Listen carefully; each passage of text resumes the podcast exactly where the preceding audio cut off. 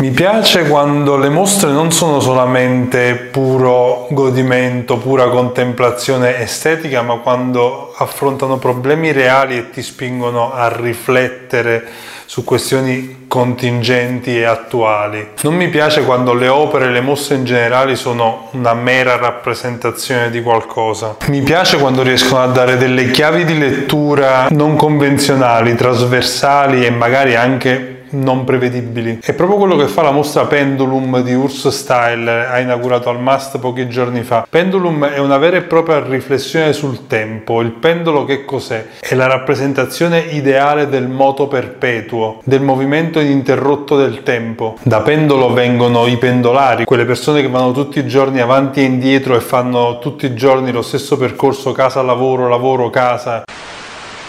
La vita è una corsa, questo è il titolo che Urs Style ha dato al saggio introduttivo nel cataloghino che è stato pubblicato in occasione della mostra, che di partenza è una collettiva realizzata con opere presenti nella collezione della Fondazione MAST, ma il progetto curatoriale diventa un vero e proprio percorso di riflessione sui feticci del nostro tempo, i motori, le macchine, le navi, le aerei, i cellulari e sulla forza, sull'energia che mettiamo o forse sprechiamo in questo moto perpetuo dove tutto si rincorre ad un ritmo forsennato, perché di fatti viviamo in una società non stop, una società sempre collegata, sempre connessa, ma che a volte e ultimamente forse sempre più spesso si va a schiantare contro quell'enorme muro in lento ma costante inesorabile movimento che è quello delle persone che emigrano. Le migrazioni oggi sembrano il solo fenomeno che ci costringe a fermare tutto o quantomeno a rallentare. E quindi la mostra cerca di mettere in relazione o in contrapposizione questi due fenomeni. Quindi da un lato la potenza dei motori, dei mezzi di trasporto, l'accelerazione, dall'altro il rallentamento, i blocchi migratori, la fragilità di chi non ha un posto.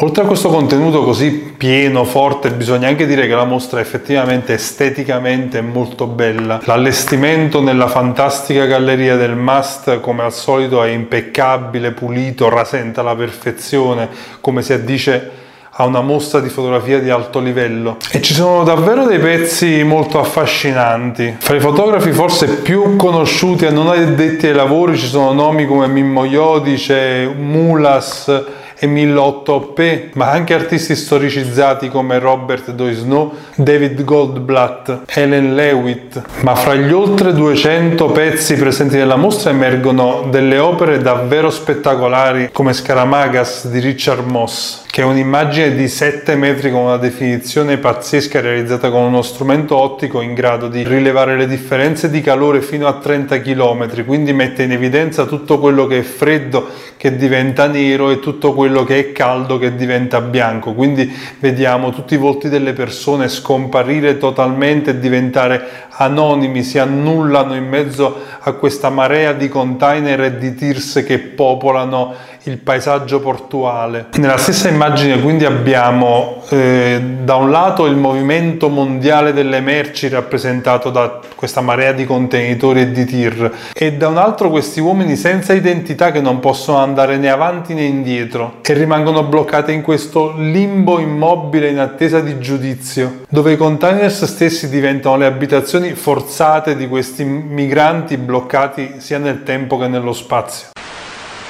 A proposito di camion, un'altra installazione mm, molto di impatto è il lavoro di Annika Carlos Rickson, Camion. Sono 736 stampe digitali a colori di formato circa 12x8 che vanno a formare questa parete di motrici di tir che rendono molto bene l'idea di questo mondo affollato di camion, del trasporto su gomma. Eh, ti fanno capire quanti camion ci sono che vanno avanti e indietro su e giù per le autostrade anche loro rapiti da questo moto perpetuo del pendolo. C'è invece un'installazione di Jacqueline Hassing, Eye Portrait, che lì per lì sembra essere un po' estranea alla mostra, ma poi arriva piano piano. Sono dei grandi monitor in fila eh, sui quali scorrono immagini di centinaia di persone nelle metropolitane di varie città del mondo che fanno uso di smartphone e tablet. Diventa quasi una sorta di mappa della nostra ossessione digitale, del nostro modo di muoverci velocemente restando connessi a tutti i costi. È buffo perché vedi questi viaggiatori così immersi nei loro smartphone e nei loro tablet che sembrano proprio in un mondo tutto loro. Ed è interessante fare attenzione al linguaggio del corpo, alle mani che interagiscono con questi oggetti, alle espressioni. E sotto i video scorrono tutta una serie di dati riguardanti i luoghi e gli usi del telefono. Davvero un lavoro molto interessante. La mostra termina con una grande opera, grande sia come dimensioni che concettualmente di Xavier Ribas, Nomadi. È un'enorme composizione di immagini che rappresenta un grande ammasso di macerie. Ribas ci racconta il metodo che è stato usato per sgombrare una sessantina di famiglie di zingari